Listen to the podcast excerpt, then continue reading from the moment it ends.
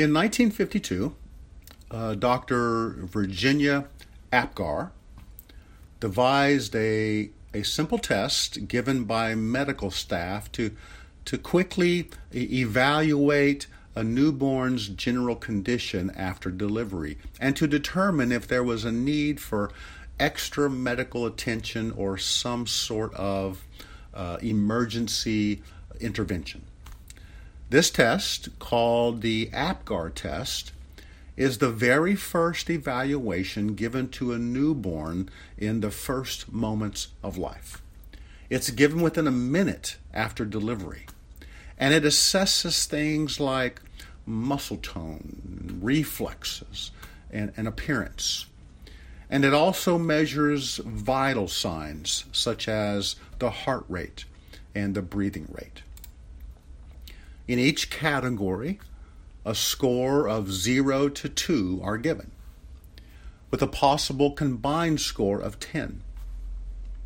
Obviously, the higher the score, the better the newborn child. In, in a roundabout way, in the next portion of this letter from the Apostle John, we are going to be presented with a spiritual version of the APGAR test to evaluate our own general condition as born again children of God. We have come to the last portion in this letter, the last chapter. And throughout this letter, John has been describing how to determine true believers. If you recall, the Gnostics, these false teachers who claimed to be Christians, had crept in and had done a good job of confusing the church. So John went back to the basics and described tests for discerning true believers. He talked about truth, believing the right doctrine. He talked about obedience to God. And he talked about love. He talked about love a lot. But now, like the cords of a rope, he intertwines these tests of truth and obedience and love, twisting them all together and bringing them back before us. So, if you have your Bible, turn to 1 John chapter 5. 1 John chapter 5, and we will begin with verse 1. He says, Whoever believes that Jesus is the Christ is born of God. And whoever loves the Father loves the child born of him. I want to begin by looking at the first portion of this verse. At first glance, this, this portion provides us with a very, very simple and clear statement of what is necessary to be a Christian. Whoever believes that Jesus is the Christ is born of God. That word believes is, is more than just head knowledge. It's more than just knowing facts and doctrine about Jesus, and it's more than feelings. It means to entrust, to confide in, to lean on, to commit to. It involves an act of our will to trust Him.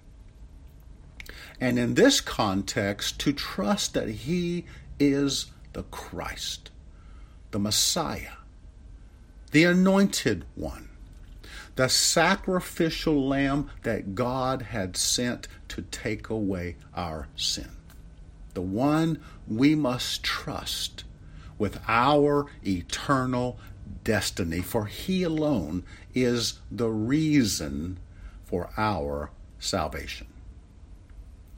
Now, I'm not done with that word believes because it leads us to something else that we need to consider. if you notice that word believes is in the present tense, meaning it's a continuous action. Whereas the words is born is in the perfect tense. It's a completed action. And from that sentence structure, we could rightly say that everyone who is believing that Jesus is the Christ has been born of God. When seen from that perspective, we see a continual action resulting from a completed action. And we come to understand that this continual action, this continual faith, is actually the result of having been born again of God. So, John is telling us that one's continuing faith, one's ongoing faith, a faith that perseveres for a lifetime, gives us evidence of being truly saved. I think the late Adrian Rogers explained it well when he said, The assurance of my salvation comes not from the fact that I did trust Christ, but that I am trusting Christ for my salvation. Like Adrian Rogers, John is speaking of a persevering faith. And I want to explore this with you for a moment because this is just too important to rush through. I am convinced the Bible is very clear that a truly born again believer is saved and safe and secure in their salvation. Sticking with the Apostle John, in his Gospel, he records these words from Jesus himself in John chapter 6, beginning with verse 37. Jesus said, All that the Father gives me will come to me, and the one who comes to me I will certainly not cast out. For I have come down from heaven to do, not to do my own will, but the will of him who sent me. This is the will of him who sent me. That of all that he has given me, I lose nothing, but raise it up on the last day. For this is the will of my Father, that everyone who beholds the Son and believes in him will have eternal life, and I myself will raise him up on the last day. The security of one's salvation rests with Jesus. And he has guaranteed that all who have been given to him, all who truly come to him, will be saved. Yes, we may stumble and fall at times, but no matter what, Jesus will lose none who belong to him. Now, later, in John chapter 10, beginning with verse 27, Jesus says this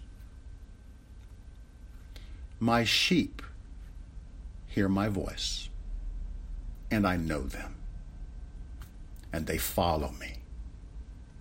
And I give eternal life to them, and they will never perish, and no one will snatch them out of my hand. My Father, who has given them to me, is greater than all, and no one is able to snatch them out of the Father's hand. I and the Father are one. In this passage, Jesus explains that it's the shepherd who does the saving, not the sheep. The security of the believer is only found in the faithfulness and the ability of the shepherd to guard his flock. And Jesus tells us that no one will be snatched away from him, for he is way too strong. The hands that created the universe are the same hands that hold onto his sheep, and he keeps them safe. That's a comforting thought, isn't it? Of course, there are many other passages just like this that speak on this issue of our eternal security. So again, I am convinced that a person who is truly born again is secure in their salvation. And on top of that, I am also convinced that a born again believer will persevere in their faith. It's a lifelong faith. It endures to the end, and it's evidence of one's genuine salvation. Now, on the flip side, if a person claims to be born again and yet does not persevere in the faith, meaning they depart from the faith both physically and theologically, then John would say that they were never really part of God's people to begin with. They were never saved. Listen, you can't claim you became a Christian many years ago by saying some magic prayer. You got your fire insurance from the big guy upstairs. You're in the Christian club. And now you can live your life as if God does not matter. You can't do that. And I fear a lot of people believe they can do just that. They think they are saved even though no transformation took place in their lives. They do what they want, when they want, and with whom they want. And unfortunately for them, one day, just like we're told in Matthew chapter 7, Jesus will sadly say to them, I never knew you. Depart from me, you who practice lawlessness. Do you remember what John said when talking about those who claimed to be Christian and yet they walked away from the community of God's people? In 1 John chapter 2, verse 19, he said, they went out from us, but they were not really of us. For if they had been of us, they would have remained with us. But they went out so that it would be shown that they all are not of us. Like Judas, they were with us but they were not of us. And so they left us. Our persevering faith is evidence of being truly born of God. Now, you might say, but Pastor, I know a person who once believed. I'm sure they were saved, but then they walked away from the Lord never to return. Well, maybe I can address that from another passage by John. Turn to John chapter 2, beginning with verse 23. John chapter 2, verse 23. And listen to what John describes. Now, when he, referring to Jesus, was in Jerusalem at the Passover, during the feast, many believed in his name, observing his signs which he was doing. But Jesus, on his part, was not entrusting himself to them, for he knew all men. Jesus knows what is in every heart. Nothing is hidden from him. There are no secrets, and he knows that some faith is not the kind of faith that creates fellowship with him. Some faith is not saving faith. For if you noticed, these people that John described only believed when they saw the signs. They only believed when they had a spiritual experience. They only believed when something wondrous happened. They only believed when they got something out of it. They only believed when things were going their way. But when the signs stopped, when the experiences ceased, when the healing did not come, when the brook dried up, so to speak, when Jesus didn't meet their expectations, their faith was gone, and so were they. They saw the signs, but they chose not to see the truth. They had faith, a temporary faith, but not a saving faith, for they focused on what Jesus could do for them instead of who Jesus is. Persevering faith is only built on who Jesus is. He has to be the sole object of our saving faith. And if our focus is only on what he does and does not do, then without a doubt, our faith will waver. Now, before we get off track, let's get back to our passage in 1 John chapter 5. 1 John chapter 5. Again, John says in verse 1 Whoever believes that Jesus is the Christ is born of God. And whoever loves the Father loves the child born of him. Now, adding in the second portion of this verse, John ties the cords of truth and love together.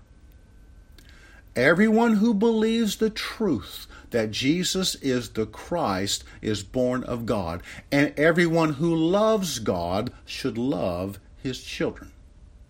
That seems to be a natural order of things. If we love our parents, then we should also love our siblings as well. Parents, how difficult and frustrating is it when your kids say they love you and then they go and beat the snot out of each other? I'm like, kids, kids, if you really want to show your love to me, then give me some peace in this house and show some love to each other. That's the best thing for a parent. So, for those who are truly born again, John says they are brought into a loving relationship with God. But not only that, they are also brought into a loving relationship with his children. And then, like twisting the cords of a rope, John adds another cord and says this, beginning with verse 2. By this we know that we love the children of God when we love God and observe His commandments. For this is the love of God, that we keep His commandments, and His commandments are not burdensome. I have heard it said that the best thing a father can do for his children is to love their mother. And in that vein, John might say the best way for a child of God to love their brothers and sisters is to love God. And that love for God is best expressed in His love language.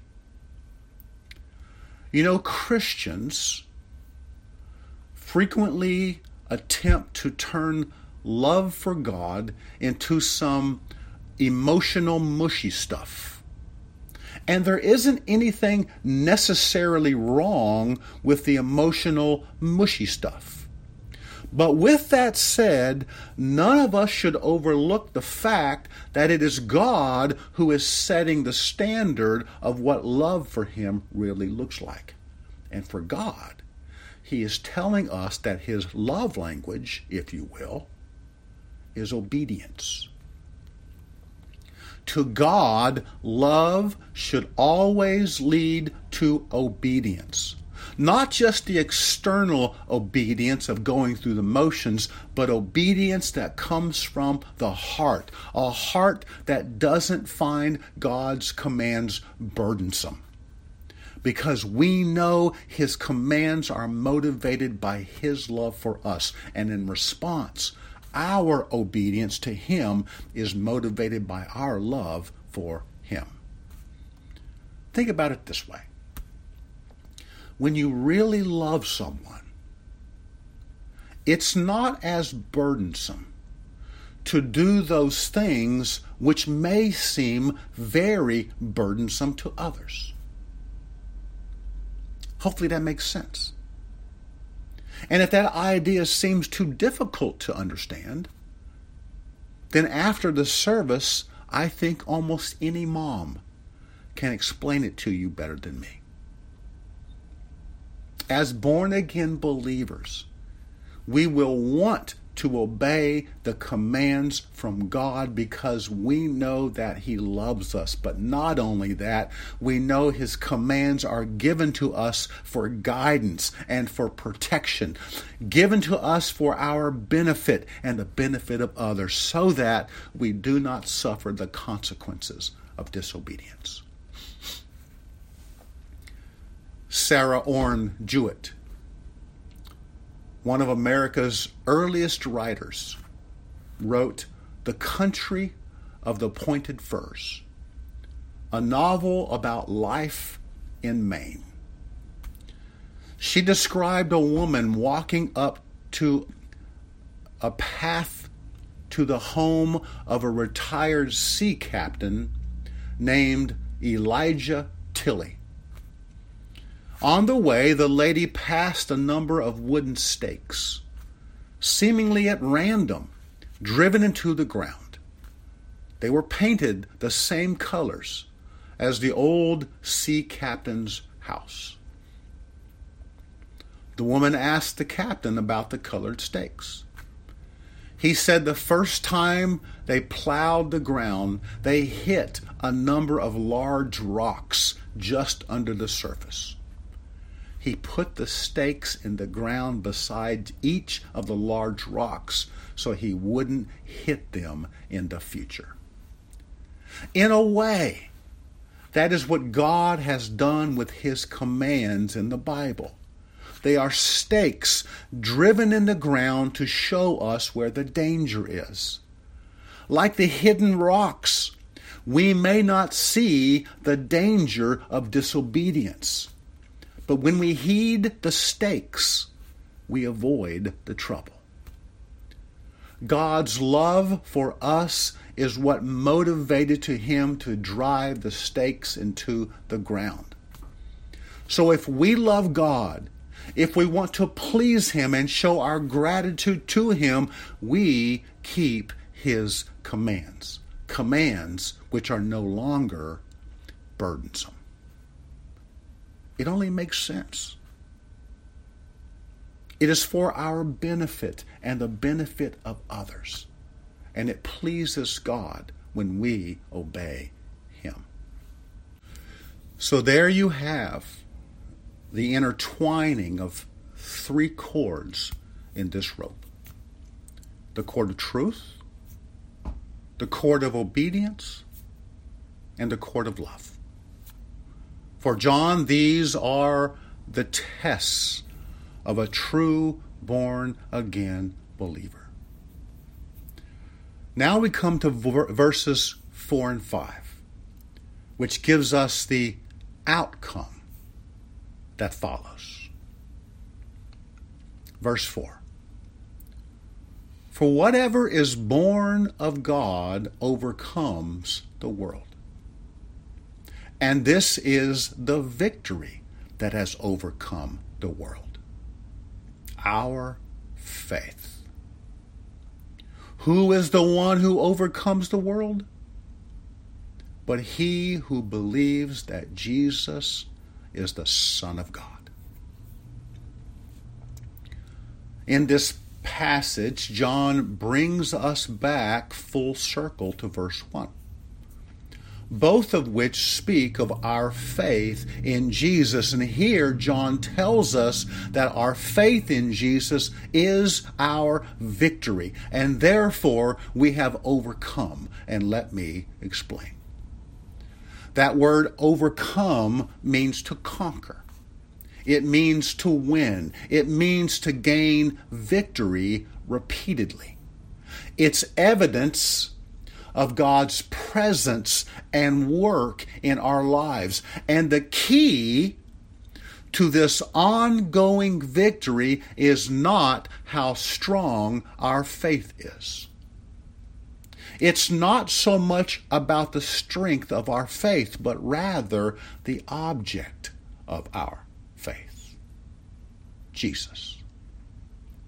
You see, we don't put faith in faith. We might call that positive thinking. Instead, our faith is in Jesus. He must be the object of our persevering, lifelong faith. Jesus is the Son of God, the divine person from heaven who entered humanity in the flesh to relate to us and ultimately to save us. Our faith is in Him. He is the overcomer who we abide in.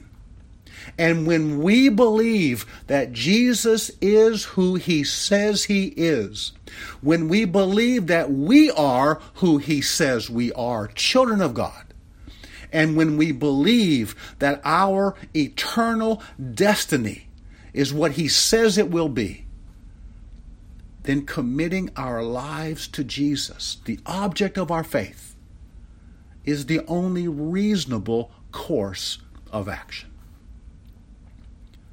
What happens when we commit our lives to Him? John tells us that we overcome the world. In fact, three times he says we overcome the world. What does he mean by the world? Well, if you recall, we talked about the world back in chapter 2. And we learned that the world refers to an organized system of values and viewpoints and attitudes that are hostile towards God. At its core, it's a spiritual system deceptively dominated by Satan to influence our physical realm. It's a system that has no room for God. It rejects the truth found in His Word. It relishes what God calls sin. It's human centered. It's self gratifying. It's corrupted. And it has no regard for God's people. That's the world John is speaking of. It's the world that we live in.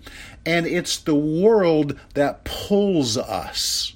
It pulls us with lusts of the flesh, lusts of the eyes, and the boastful pride of life. The pull of this world is strong. We can't deny that. And if we are honest, none of us will be completely untainted by this world's influences and values. At times, we will all fall victim to its enticements. We will lose some skirmishes and some battles along the way. But John says the great war has already been won. The victory is ours. That is a settled fact. In Jesus, we have overcome.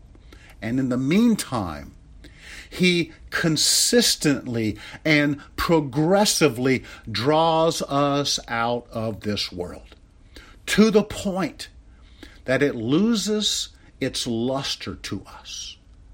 It no longer overwhelms us. It's no longer the object of our attraction and affection. How do we overcome the pull of this world today? Well, John says it's by faith. Faith in Jesus. Not a temporary faith you had, you once had many, many years ago, but by a saving faith, a persevering faith in Him right now, as revealed in the cord of truth, the cord of obedience, and the cord of love. Let us